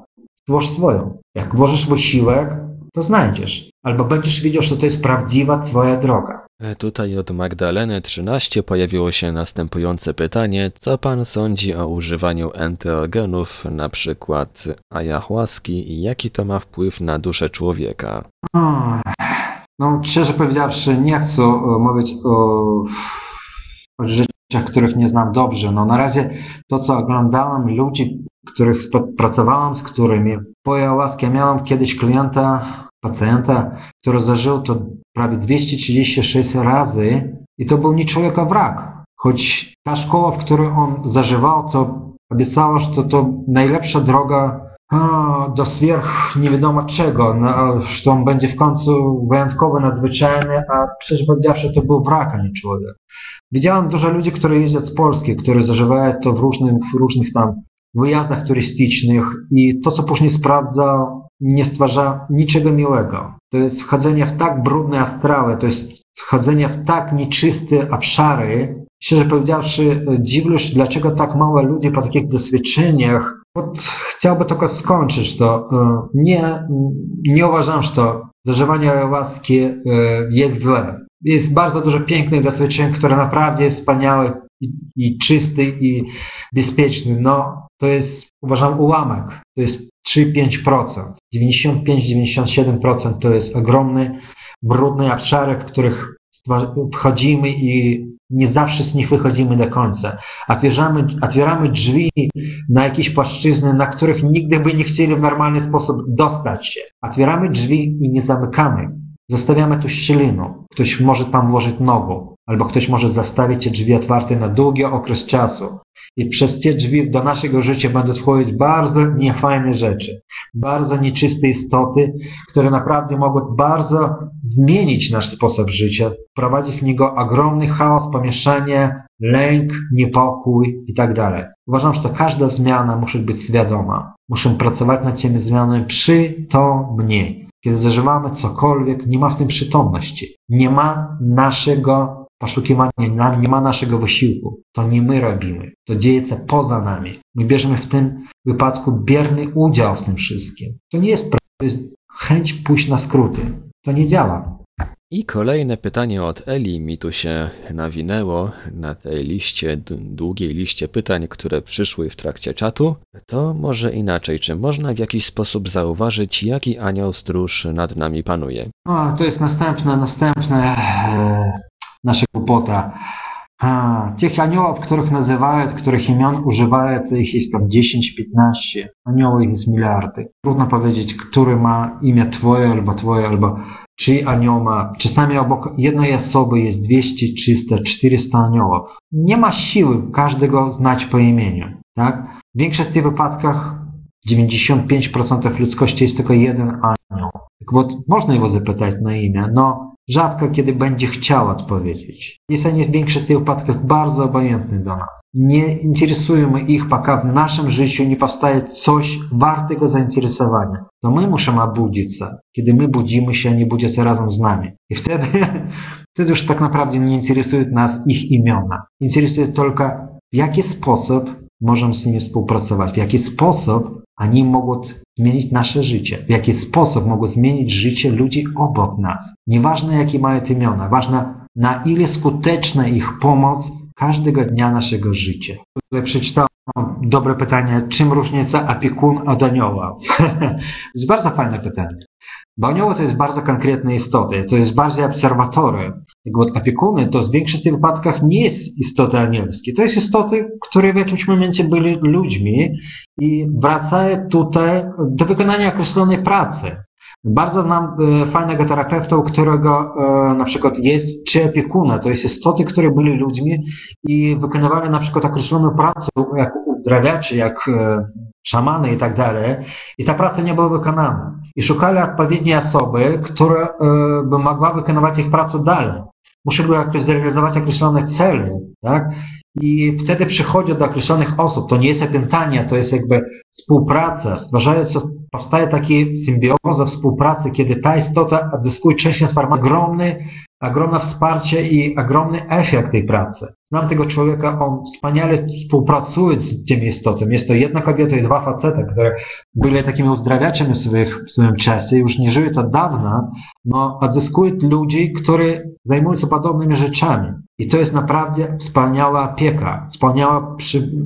wsparcie. To nie jest istoty jakieś oświecone, to jest istoty po prostu, które byli ludźmi, no nadal chcieć w ten sposób pomagać. Tutaj jeszcze kolejne pytanie od e, Persefony. E, czy obecność aniołów w buddyzmie jest e, kontrowersyjna? W buddyzmie istoty nazywają się bagami. Klasa istot, jedna z różnych, wielu klasów istot. Jest półbogi, jest sury i tak dalej. Jest głodne duchy. Każdy to jest klasa istot. Tak вот, anioły to jest bogi. To jest istoty, które mają ogromny potencjał, ogromną moc.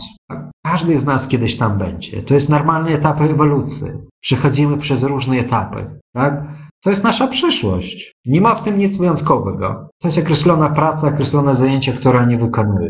Kiedyś tam będziemy. Tutaj pytanie od Pepin Lala. Czy człowiek może umrzeć na własne życzenie, to jest pogrążając się w duchowej kontemplacji, jak niektórzy mnisi buddyjscy? Jak coś takiego przeżyję, to opowiem. Nie mam zielonego pojęcia. Powiedziałem, nie jestem teoretykiem, jestem praktyką. Rozmawiam o rzeczach, których doświadczam, z którymi pracuję. Dla mnie jest ważny efekt, a nie to, jak to piękno nazwać i fajnie zaciekawić jakoś niezwykłym wydarzeniem. Wszystko jest możliwe. W tym wypadku jest wyjątkowy. Daje ludziom tak niesamowite możliwości i zdolności i tak nieograniczony potencjał. Starczy tylko praktykować jakieś 15-20 lat i wszystko do osiągnięcia. Kolejne pytanie. Jeżeli wykorzystujemy energię żywiołów nawet w pozytywnych celach, czy w ten sposób nie jesteśmy kanibalami energetycznymi? Jakie konsekwencje z tym się wiążą? Czy jest Pan w stanie to przewidzieć? To jest pytanie od użytkownika JOS. Jest określone istoty, do których zwracamy się, kiedy chcemy te żywioły uzyskać i to ich rol dawać nam to. Prosimy o to i dostajemy tyle, ile trzeba tej odpowiedniej jakości, której potrzebujemy. No w najprostszych sytuacjach robimy to nieświadomie. Popatrzcie, kiedy brakuje nam żywioła ziemi, to wybieramy się w góry, bo tej ziemi tam jest pod dostatkiem. Kiedy brakuje nam żywioła wody, to wybieramy się na morze, albo na jeziora, albo na rzeku, bo tam jest tego pod dostatkiem. Kiedy brakuje nam elementa ognia, to idziemy albo do sauny, albo siedzimy przy kaminku, albo wy, wygrzewamy się na słońcu. To jest element ognia. Kiedy brakuje nam powietrza, Idziemy gdzieś na łąki w ściep, gdzie jest otwarta przestrzeń, nawet w już samych górach. Potrzebujemy ogromne, wolne przestrzenie, silnego wiatru. Kiedy brakuje nam przestrzeni, to po prostu musimy otworzyć się na świat. I tak dalej. To znaczy robimy cały czas podświadomie uzupełniamy. Na przykład każdy żywioł powiązany z określonym kolorem. Na przykład element ziemi powiązany z kolorem żółtym. Tak вот, jeśli ubieramy się, albo w naszym mie mieszkaniu jest dużo żółtych dodatków, to podświadomie dodajemy siebie elementów ziemi. Element wody powiązany z niebieskim. Tak samo, dodawając siebie niebieskich na przykład ubrań, firanek, zasłonów albo cokolwiek w niebieskim kolorze, dodajemy siebie elementu wody. Ognia powiązane z kolorem czerwonym. Czerwona bielizna bardzo ludzi podnieca, tak? I tak dalej. Czerwone samochody. Powietrze powiązane z kolorem zielonym. Przestrzeń powiązana z kolorem białym. Tutaj dostałem takie pytanie od użytkownika Szukajek. E, pytanie brzmi, kiedy i jak rozpoznać, jakiej energii nam brakuje, żebym wiedział, czy mam jechać w góry na wakacje, czy nad morze. Na cokolwiek trzeba siebie obserwować. Kiedy brakuje nam poczucia siły, kiedy jesteśmy niepewni, kiedy nie możemy stać po swojej stronie, kiedy nie mamy swojego zdania, na 100% brakuje nam ziemi, wtedy trzeba jechać w góry. No jechać w góry i brać element to jest duża różnica. Można chodzić po tych górach i nigdy niczego nie brać. To znaczy trzeba tworzyć na branie, uświadomić sobie brakujący element w sobie i ogromną mieć chęć uzupełnić go. Zrozumienie tak naprawdę co siebie dodaje, bo można dodawać element ziemi na poziomie ciała. Wtedy potrzebuje tylko witalności, siły, zdrowia, odporności. Jeśli dodaje siebie na poziomie emocjonalnym, to potrzebuje twardości, pewności, spokoju. Jeśli dodaje się na poziomie duchowym, to potrzebuje mądrych decyzji, wglądu, zrozumienia, spokojnego, spokojnej obserwacji życia. To znaczy na różnych płaszczyznach dodajemy różne jakości tego samego elementu, tego samego żywiołu. Kiedy pracuję z ludźmi, to muszę dokładnie wiedzieć, gdzie, jaką energię dodać. Czy to powiązane będzie ze zdrowiem, czy z psychiką, emocjami, czy z rozwojem duchowym. I tak dalej. To znaczy, obserwuję siebie, muszę z początku zrozumieć braki. Jeśli nie czuję się komfortowo, wygodna w życiu, jeśli mnie wszystko drapie, nie czuję się dobrze w domu, nie czuję się dobrze w pracy, nie czuję się dobrze na imprezie, to brakuje mnie wody. Nie jestem wyluzowany, nie jestem rozluźniony, nie potrafię unikać problemów, nie jestem elastyczny. Brak wody, trzeba jechać nad morze. A jeśli nie mogę, nie czuję uczuć, Jestem przytępiony. Jestem wypalony. Nic mnie nie cieszy. Nie mam radości w sobie. Nie mam pomysłów, nie mam intencji. Nie mam chęci. Brakuje nam ognia. Jeśli brakuje nam otwartości, jeśli brakuje nam pomysłów, brakuje nam relacji, jeśli jesteśmy, staliśmy w jakiejś sytuacji, z której nie możemy wyjść, nie ma ruchu w naszym życiu, nie ma zmian, brakuje nam powietrza. Jeśli jesteśmy zamknięci, nie, możemy, nie jesteśmy otwarci na nowe pomysły, na nowe religie, na nowe książki, na nowe filmy, na nowe ubrania. Jesteśmy, nie jesteśmy otwarte na nowe kuchnie. Nie akceptujemy zmian w świecie. Nie akceptujemy nowych pomysłów, nowych idei. Jesteśmy zamknięci, uszufladkowani w określonych pomysłach, starych ideach, z których nie możemy wyrosnąć. Brakuje nam przestrzeni i tak dalej. To znaczy, muszę bardzo uważnie obserwować siebie i poznać siebie, żeby zrozumieć tak naprawdę, a czego nam brakuje brakuje, to w jaki sposób to uzupełnić. A jaki sposób to uzupełnić, to wybrać dla siebie najlepsze rozwiązanie, tak? Albo to powiązane z przebywaniem gdzieś, albo określonymi medytacjami, określonymi praktykami, które ułatwiają nam ściąganie tych elementów. 10 lat uczyłem tego na warsztatach. Tak? Można to wejść na tą stronę, która tutaj była wypisana, bongaruda.pl i poczytać o różnych nauczycielach, które przyjeżdżają i uczą to co roku. Kolejne pytanie od użytkownika 333333. Trudne pytanie. Zdarzają się ludziom przypadki śmierci klinicznej, po których ci ludzie zmieniają się pozytywnie w stopniu niewyobrażalnym. I teraz, dlaczego nie przytrafia się to ludziom bardzo złym?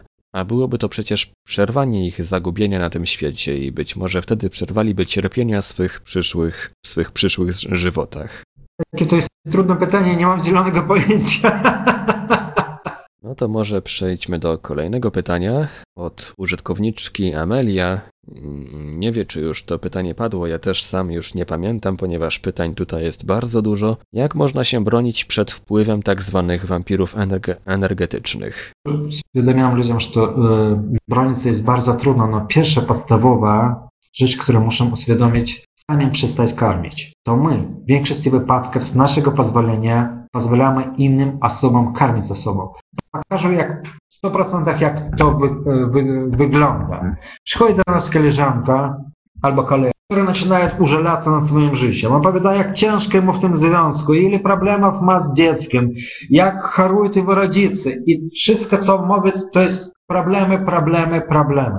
O kredytach nieskończonych, o tym, że zepsuł mu samochód, o tym, że to jego żona zdradza, albo że jego męż zdradza i tak dalej, i tak dalej, i tak dalej. I to wszystko jest tak przykre, że wtedy myślimy, Boże, co by żeby ona już się poszła, dam jej coś, albo chciałaby je wspierać, chciałaby jej w jakiś sposób pomóc. To znaczy, to jest normalny ludzki odruch. W tym odruchu jest prosto jedna rzecz. Ta osoba, która przyszła do nas, to osoba przyszła zjeść nas. I cała ta rozmowa tylko była, polegała na jednej rzeczy, żeby my otworzyli się na, na nią, żeby my pozwolili jej wziąć coś, co mamy. Spokój, pewność, udany związek, dobre relacje z rodziną, z rodzicami, z dziećmi, dobrą pracę. To wszystko jest nasza energia wewnątrz nas. Jest spokój, jest dobrobyt, jest poczucie równowagi, pewności, przyszłości i tak dalej, zdrowia. To jest to, co mamy my, no nie ma ta osoba, która do nas przyszła I w tym momencie tej rozmowy użalałeś nad swoim nieszczęśliwym życiem,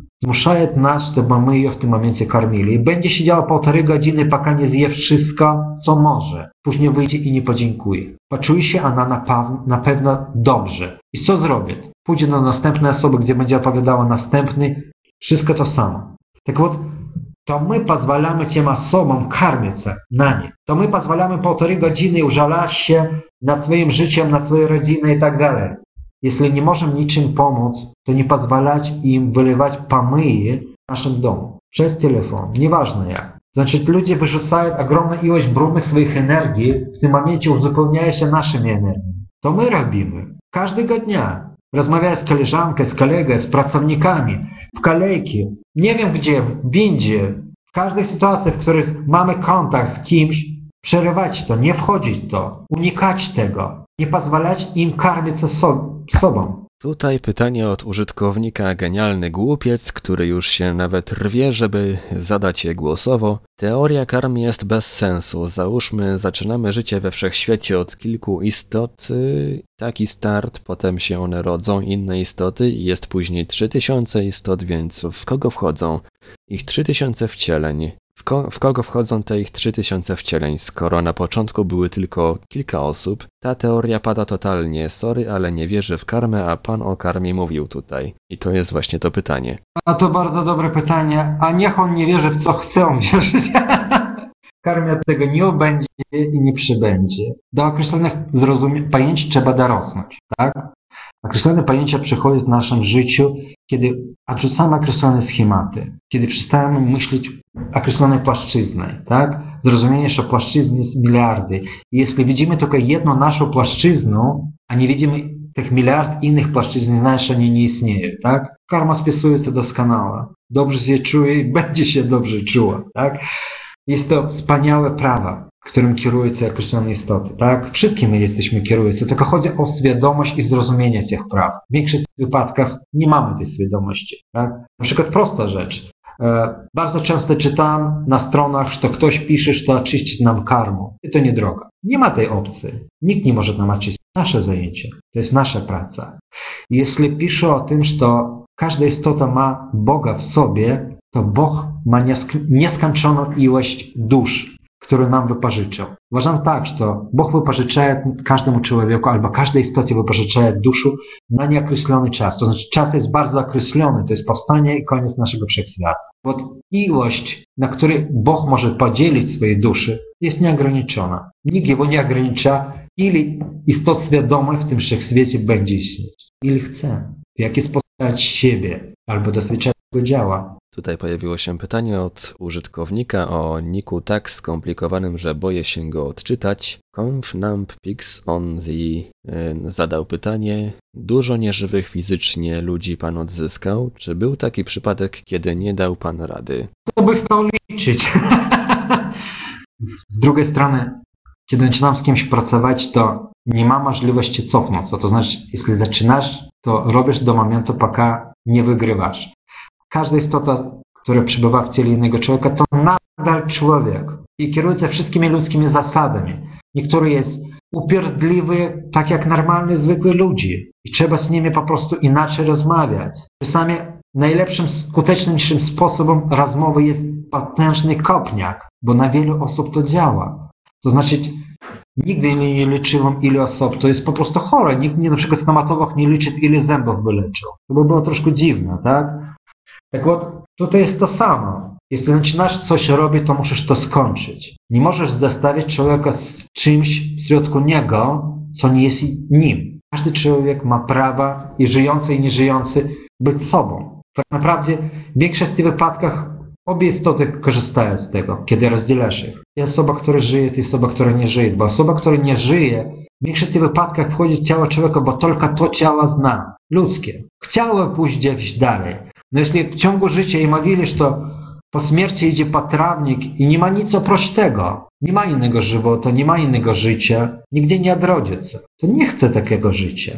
Chce z powrotem normalne życie, które zna. Dlatego tak dużo ludzi wchodzi w ludzkie ciała, bo ich przekonali, że to nic oprócz tego nie będzie. Że to życie jest jedyne możliwe. Że ten żywot był jedyny. Ta głupota zmusza tych do wchodzenia w ludzkie ciało. Tam ich po prostu trzeba odprowadzić. Mam tylko powiedzieć jedna rzecz, to jeśli coś wierzymy przy życiu, to jak umieramy, to ta wizja dla nas jest rzeczywista. Jeśli uwierzyliśmy, że to w ciągu żywota, że to jest tylko jeden żywot, jest jedno życie, to po śmierci nic innego nie widzimy. I nawet jeśli ktoś nas chce gdzieś odprowadzić, przychodzić za nami, to nadal jesteśmy przy tym cmentarzu, w swoim domu, nie wiem, w szpitalu tam, gdzie umarli. Tłumy ludzi tam jest. Tłumy ludzi siedzą w domach swoich po swojej śmierci. Tłumy ludzi chodzą po szpitalach, po kościołach i tak dalej. Wszędzie ich pełno. Przyszło takie pytanie od użytkownika Wyrokowiec. Wiem, że jestem opętany, mam tego świadomość. Jak mogę sobie pomóc i wygrać z opętaniem? Jak samemu pokonać demony i czy jest to możliwe? Mam silny umysł. No i co pan zrobi z tym swoim umysłem? Trzeba nadal mieć silny. Trzeba mieć zdrowy rozsądek. A jeśli zdrowy rozsądek, to szukać najlepszej pomocy, która istnieje. Nie ma lepszej pomocy niż kontakt z Bogiem. Proszę odzyskać kontakt z Bogiem i to Bóg pomoże Panu odprowadzić nadmiar brudu, odzyskać samego siebie. Nie ma innej opcji, nie ma innego lekarstwa, nie ma innego rozwiązania. Tutaj z listy pytań, które przyszły w trakcie czatu, lista wciąż jest bardzo długa. Kolejne pytanie od uży użytkownika 333333. Człowieku, więcej tych trójek nie miałeś?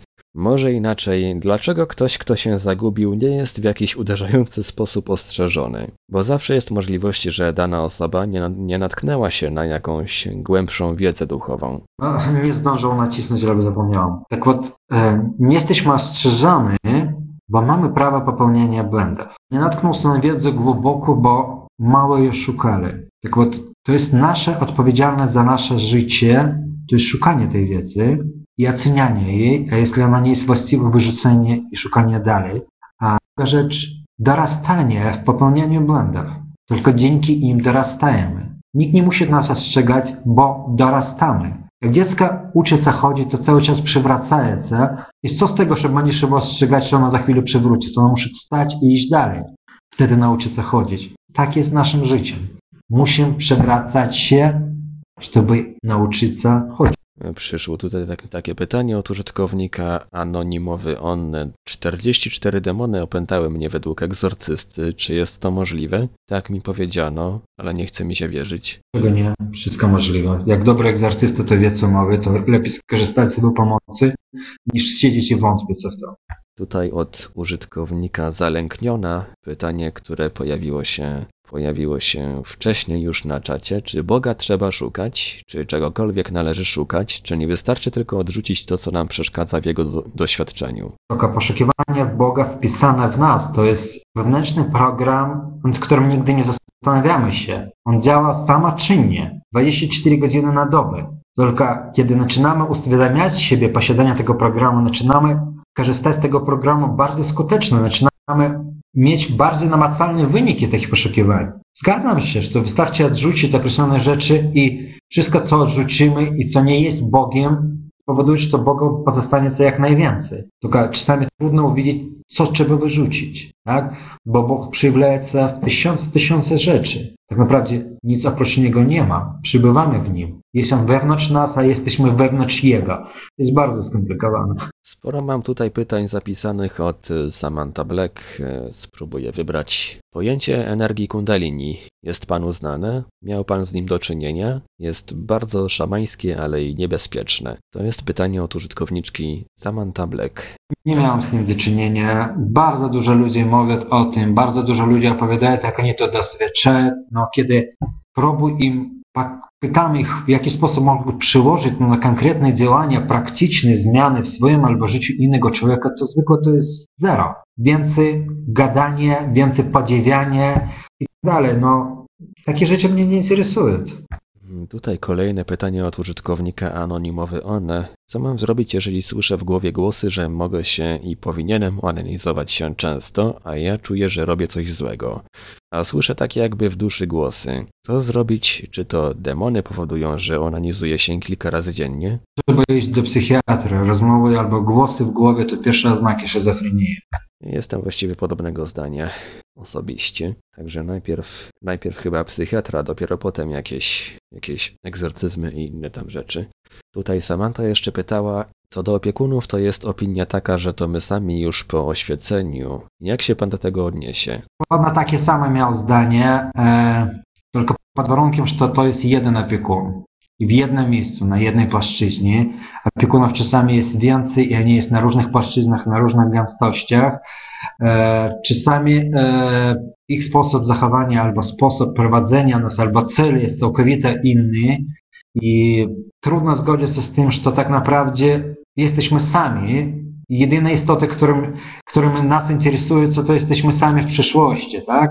I że nikt więcej tak naprawdę, nikogo więcej my nie obchodzimy. To byłoby bardzo smutne. Dlatego uważam, że czasami e, te istoty naprawdę jest kimś poza nas.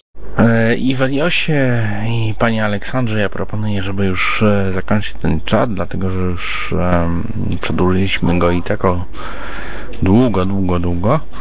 E, myślę, że e, wszystkie zainteresowane osoby otrzymały odpowiedzi na pytanie, e, które ich e, nurtowały. Panie Aleksandrze, co Pan o tym myśli? Czy już będziemy kończyć, czy jeszcze Pan jest gotów na odpowiedź na kolejne? Nie porozmawialiśmy o tym, tak naprawdę, o czym muszą być temat.